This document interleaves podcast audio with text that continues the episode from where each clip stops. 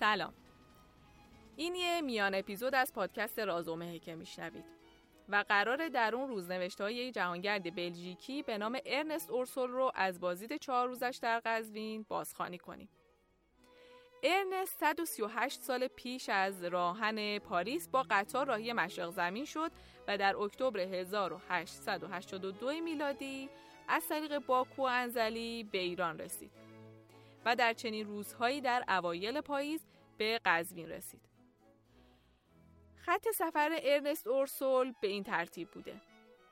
کرانه خزر، گیلان، قزوین، تهران، مازندران، دریای خزر، بازگشت به دربند و ورود به پتروفسک در روسیه.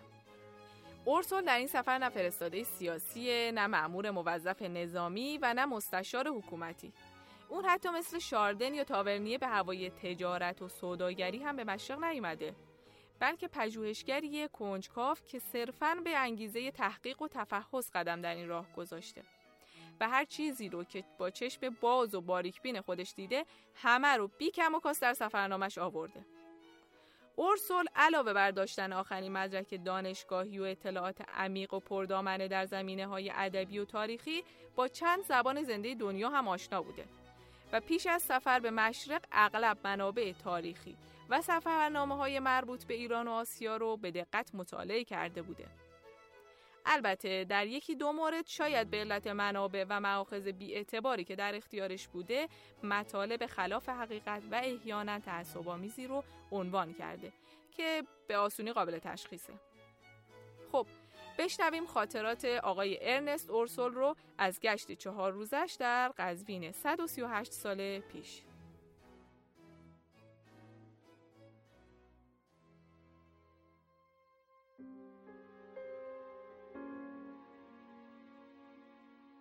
حصار نیمه خرابه، گمبتها، مناره ها و درختان تبریزی شهر را در فضای شفاف روبرو به وضوح می دیدیم.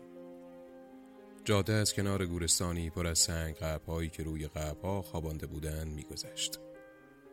در چند جا قبه های وزینی که احتمالاً برای قبر یک روحانی ساخته بودند دیده می‌شد. از زیر دروازه‌ای با کاشی های پرنقش و نگار گذشتیم.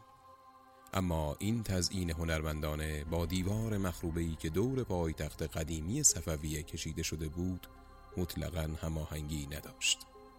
بعد از عبور از جلوی قصر حاکم و کوچه هایی که در دو طرفشان کنار جوی آب درخت کاشته بودند در فواصل مختلف تیرهای تلگراف هند و اروپا این رفیق قدیمی ما با نهایت بی سلیقگی قد برافراشته بود سرانجام به یک ساختمان دو طبقه بزرگ رسیدیم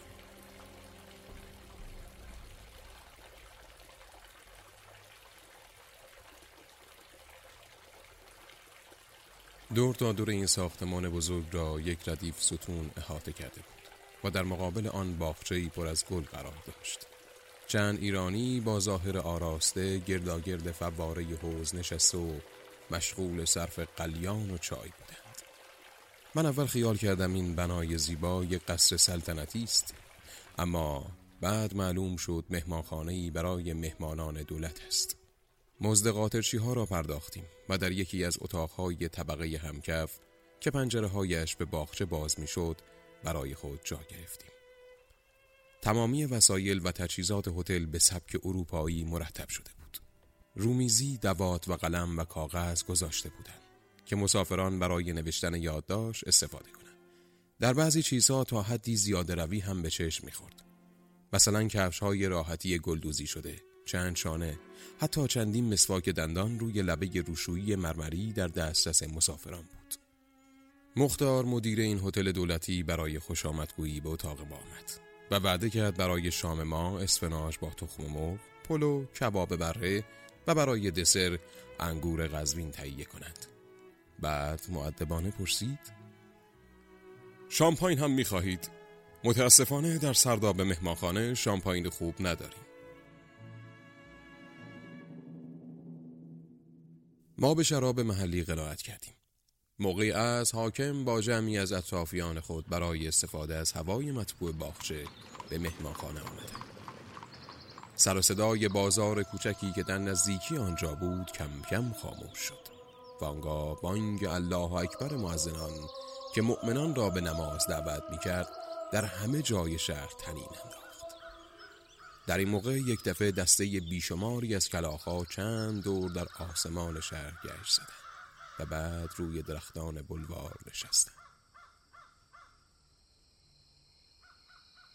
سرانجام تاریکی شب همه جا را فرا گرفت و رفت آمد قطع کردید فقط تک به تک فانوس هایی که نشانه ای از عبور آنهایی بود که دیرتر به خانه های خود می رفتند در خیابان به چشم می خورد.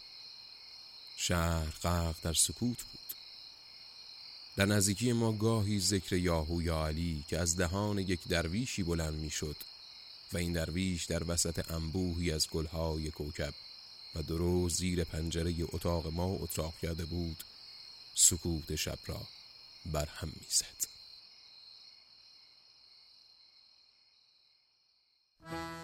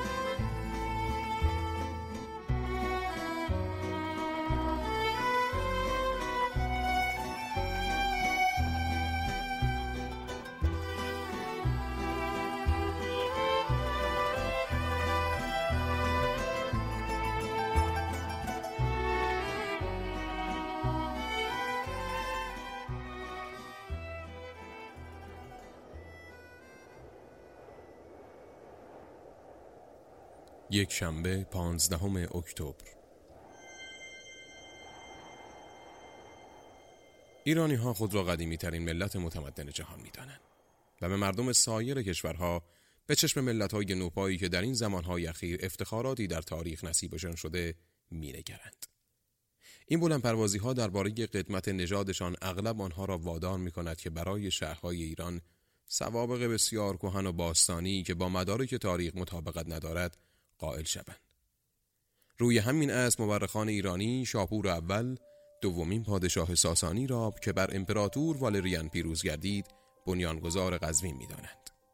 سابقه تاریخی آن هرچه باشد این شهر در دوران خلافت هارون الرشید خلیفه‌ای که به سبب داستانهای هزار و یک شب برای همه ما چهره بسیار آشنایی است شهر پر اهمیتی به شمار می رفته و این سلطان افسانه‌ای در زیبایی و آبادی این شهر سهم بسزایی داشته است. تا اینکه سال 1548 میلادی شاه تحماس به اول آنجا را به پایتختی کشور خود انتخاب نمود و یکی از شهرهای مهم ایران شد. تا زمان سلطنت شاه عباس کبیر امتیاز و افتخار پایتختی کشور با این شهر بود. ولی در سال 1596 میلادی شاه عباس دربار خود را به اصفهان منتقل نمود. و از همین تاریخ روز به روز اهمیت و عظمت این شهر رو به کاهش گذاشت. در قرن هفدهم شاردن جمعیت آنجا را حدود 100 هزار نفر تخمین زده است. ولی امروزه گمان نمی کنم جمعیت آن بالغ بر سی هزار نفر باشد. زیرا اغلب محلات شهر به کلی رو به ویرانی گذاشته است. با وجود این همه زوال و انحطاط باز هم قزوین یکی از شهرهای علمی ایران به شمار می رود و مدرسه های این شهر در سرتاسر سر مملکت از شهرت عمده‌ای برخوردارند. ایرانی ها می‌گویند اینجا یکی از درهای بهشت است. ولی به نظر من دقیقا متوجه مفهوم این جمله نیستم. اکنون با احداث راه آهن بین شهرهای پولی و باکو، قزوین در سراح رشت، تبریز و تهران بهترین موقعیت را به دست آورده است که با کسب نیروی تازه عقب ماندگی خود را جبران یا دست کم وضع موجود را حفظ کند. منظره طبیعی شهر که به وسیله کوههای البرز شمالی و تخت سلیمان احاطه شده است منظره بسیار چشمگیر و گیرایی است. ولی متاسفانه از شکوه و عظمت گذشتگی این پایتخت قدیمی آثار بسیار کمی بر جای مانده و این چند ساختمان نیمه ویران نیز به زودی دستخوش زوال و نابودی کامل قرار خواهند گرفت.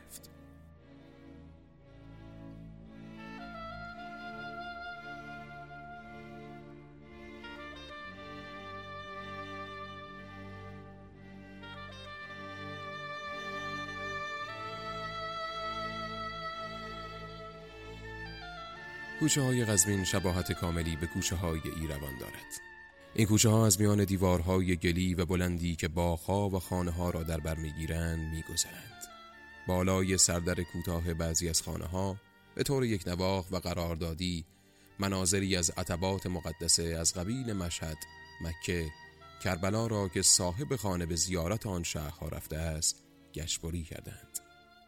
داغهای بلند بیزی شکلی که خوب کاشی کاری شده بود و پشت بام آن را گنبدهای نیم کره‌ای مانندی میپوشانید محل آبنبارهایی بودند که در آنها از فصل زمستان برای تابستان آب ذخیره می کنند.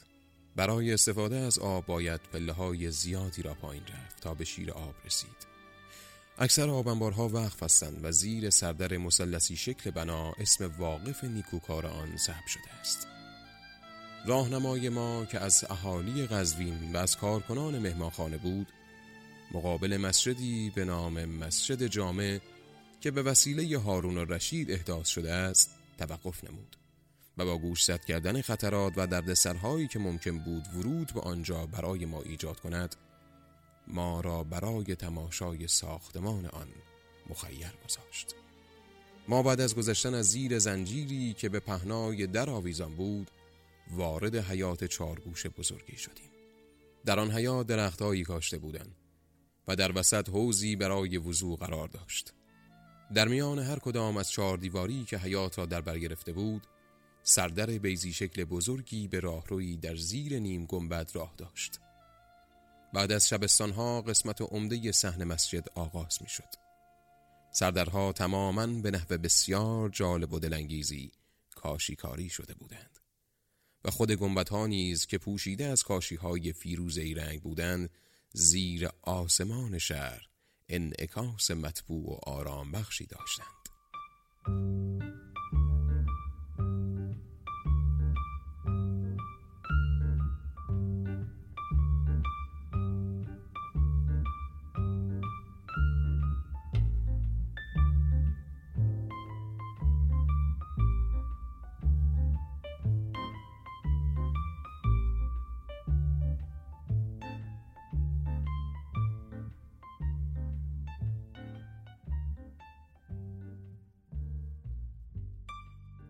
از مسجد جامع به بازار رفتیم. ساختمان های مفصل تو در تو و پرپیچ و خمی با راهروهای باریک در زیر پوششی از تاقها در اینجا انبوه مردم با قطارهایی از الاغ و شطور در حالی که مجبور بودن اغلب به هم تنه بزنند در رفت آمد بودند. بازاری ها با خوشرویی و مهربانی خاصی اجناس خود را به ما عرضه می کردن. با وجود این یکی از آنها حاضر نشد سکه ای را که در یک طرف آن عبارتی از قرآن حک شده بود به ما بفروشد. در این بازار هیچ چیز جالبتر از زینتالات نقره‌ای و ظروف مسی که کارشان بی نهایت عالی و واقعا فوقالعاده بود پیدا نکردیم. در ساختن کندکاری و قلمزنی این ظروف مسی کارگران غزبینی مهارت و تخصص کم نظیری دارند. وقتی که از بازار خارج شدیم گنبد آبی رنگی که حاشیه آن با رنگهای سفید، سیاه و نارنجی آجوری رنگ آمیزی شده بود و کاشیهای فیروزه‌ای آن در زیر تابش شدید خورشید می درخشیدند بی اختیار ما را به سوی خود جلب کرد. بزم دیدن این گنبد بعد از گذشتن چندین پیچ و خم سرانجام مقابل گورستانی رسیدیم. به غیر از چندین زن که روی سنگ فرش ها نشسته و آهسته آهسته صحبت می‌کردند کسی دیگری نبود. این گنبد خیره کننده بر فراز امامزادهی به نام حسین فرزند امام رضا یکی از مقدسینی که مقبرش در مشهد همه ساله به وسیله هزاران نفر زیارت می شود بنا شده است. بارگاه امامزاده حسین به شکل چارگوش و سردر آن کاشیکاری است. از در بزرگ که میان دو ستون مزین به بلور قرار داشت وارد مقبره ای شدیم که همه جای آن آین کاری بود و دور تا دورش را مرمرهای طلایی رنگی در بر گرفته بود. تزئینات طلایی زری با میله های نقره اطراف آن و پرده زربفتی که رویش کشیده بودند در وسط بنا قرار داشت و در گوشه های آن علمهایی گذاشته بودند که روی آن به خط عربی نوشته هایی دوزی شده بود. گنبد کشیده امامزاده و اندازه های متناسب و موزون آن و نحوه نگهداری و حفظ بنا یکی از نمونه های برجسته معماری ایرانی را نشان می‌داد.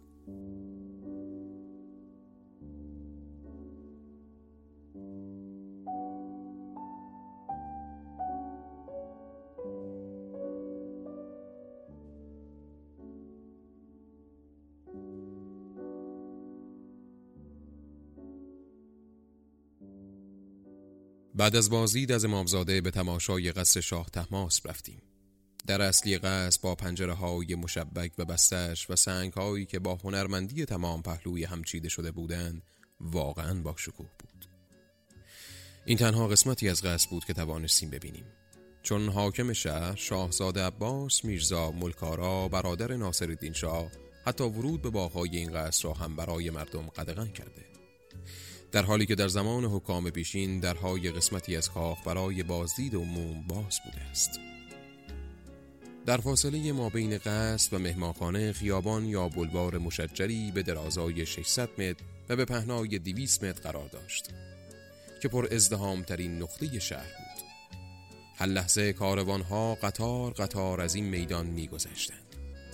در سایه چنارها درویشها برای جمعیت انبوهی که مسهور بیانات آنها شده بودند شمه از شجاعت و مناقب امامان یا مصائبی را که بر سرشان آمده بود بازگو می کردن. اشراف و نجیب زادگان غرق در سلاحهای گرانبها سوار بر اسبان اصیل خراسانی بودند که اگر نظیر آنها در اروپا پیدا می‌شد چشم و چراغ شاهانه به حساب می آمد. در پشت سرشان جمعی از نوکرها با باز شکاری روی بازو و چهار نل با اسب میتاختند. روحانیان ملبس سفید و معمم به امامه های نیلی رنگ با وقار خاصی دست دست راه می‌رفتند. نقالها و بندبازها نیز مردم بیکاره را با قصه هایی که آمیخته با شعر بود و یا با حرکات و بندبازی های عجیب غرق در حیرت و تعجب می‌کردند. نزدیک مهمانخانه بازارچه کوچکی قرار داشت که ردیف دکانهای آن سرپوشیده نبود ولی سایبان حسیری یا شاخ و برگ درختان چنار تا حدی جلوی نور شدید آفتاب را می گرفت. زنها که چادرهای آبی سر کرده و روی صورتشان روبنده انداخته بودند دست دست از دکانی به دکان دیگر می رفتن. چانه زدنها و پرگوییشان باعث خنده و تفریح بازاری ها می شد. اینجا رنگ، صدا، حرکت، هیجان و زندگی چنان به هم میآمیخت که قلم ماهرترین نقاشا نیز قادر به خلق چنین صحنه ای نبود.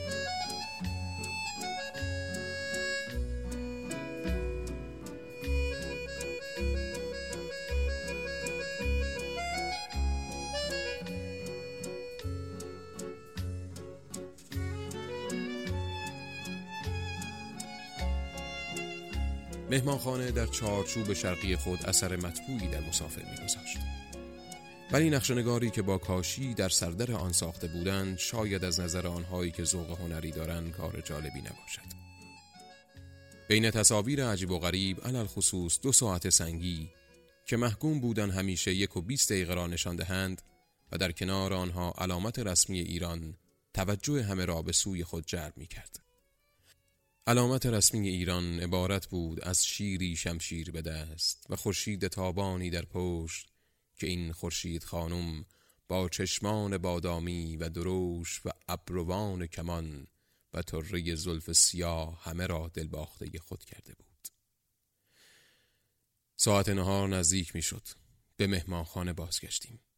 تا آماده شدن نهار مختار همه جای مهمانخانه را به ما نشان داد. این مهمانخانه که به حق جانشین مهمانسرای شاهانی بود که شاردن از آن در کتاب خود تعریف کرده به غیر از طبقه همکف در طبقه اول تعداد زیادی اتاق با اسباب و اساس بسیار مجلل داشت که کمی تو زخ می‌زد. این اتاقها اختصاص به سفرا و سایر مهمانهای متشخص داشت. بزرگترین قسمت مهمانخانه تالار وسیع بود که به وسیله عروسی های بزرگ که شیشه های الوان آن با ظرافت و اشکال زیبای هندسی پهلوی هم چیده شده بودند از بیرون نور می گرفت. موقع صرف نهار با اندوه فراوان به چشم خود دیدیم که مؤمنان با خلوص نیت از حوز مهمانخانه وضوع می ساختند و کارکنان آنجا نیز از همان حوز برای مصرف سماور و شرب مسافران آب برمی. درویش دیشبی در جایگاه مخصوصش در عالم خود سیر می کرد. یک قلیان و چند استکان چای ما را با هم آشتی داد.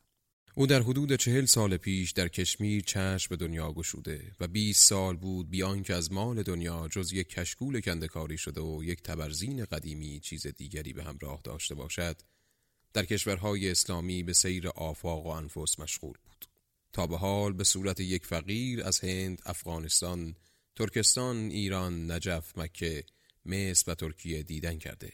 بعد به تونس و الجزیره و مراکش رفته.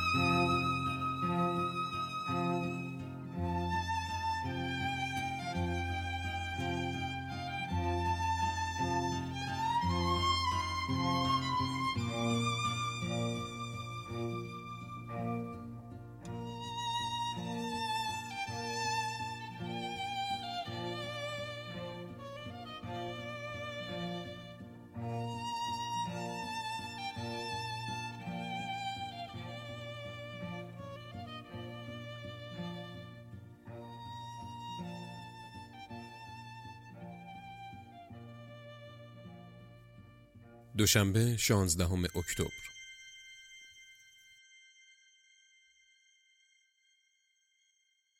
در هفت یا هشت فرسنگی شمال قزوین آن سوی رود شاهرود در دامره کوه سیالان قلعه علموت مقر اصلی فدایان حسن صباه یا باطنیان قرار دارد. که مدت دو قرن لرزه بر اندام شاهان آسیا و حتی اروپا انداختند.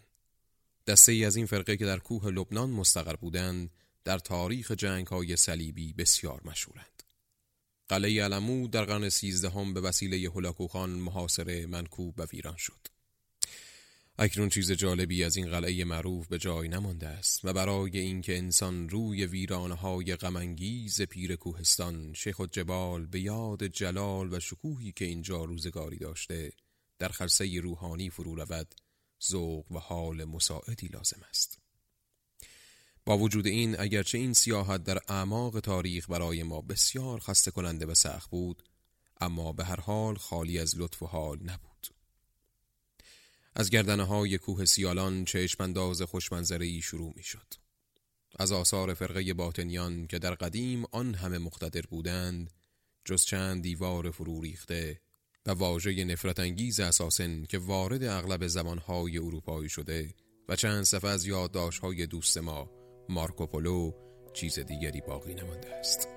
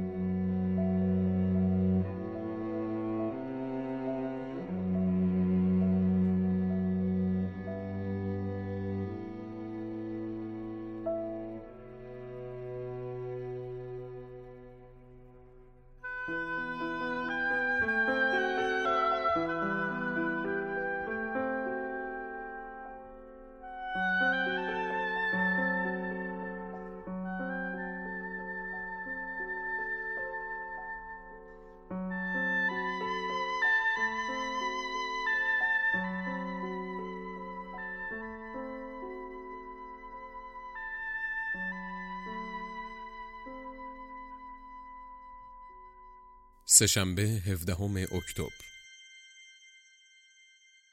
مسافت قزوین تا تهران 150 کیلومتر و این جاده تنها جاده کالسکروی ایران است. ایستگاه هایی که به صورت ایستگاه های روسی ساخته شده به ردیف در طول راه قرار دارد. این جاده مخصوص به وسیله امین سلطان پیشکار مخصوص شاه کشیده شده و برای دولت بیش از یک میلیون و پانصد هزار فرانک تمام شده است. و اصول مقدار زیادی از این مبلغ نیز باید در جیب اعلیحضرت مانده باشد. زیرا قسمت اعظم جاده هنوز سنگریزی هم نشده. فقط چند روز باران پی در پی کافی است که آنجا را به باطلاق غیر قابل عبوری تبدیل کند. از طرف دیگر به طوری که تعریف می کنند کارگران در آنجا به طور بیگاری به کار گماشته شدند و مزد آنها فقط ضربه شلاق بوده است. این روش اگر هم غیر منصفانه باشد در عوض بسیار اقتصادی و به صرفه نزدیکتر است.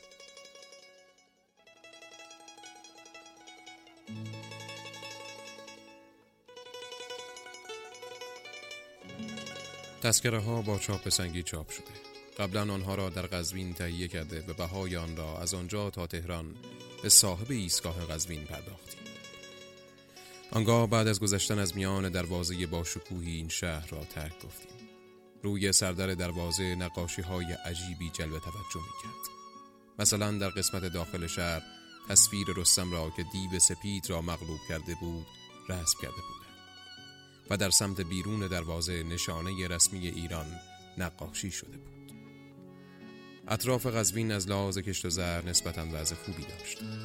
ولی در این فصل سال همه جا خالی از سبزی و گیاه از این رو اگر کوهستان البرز و قله با شکوه دماوند که همیشه پوشیده از برف است در پیش روی ما دیده نمی‌شد عبور از میان این دشت خوش و غم خیلی خسته کننده و یک نواخ به نظر می آمد.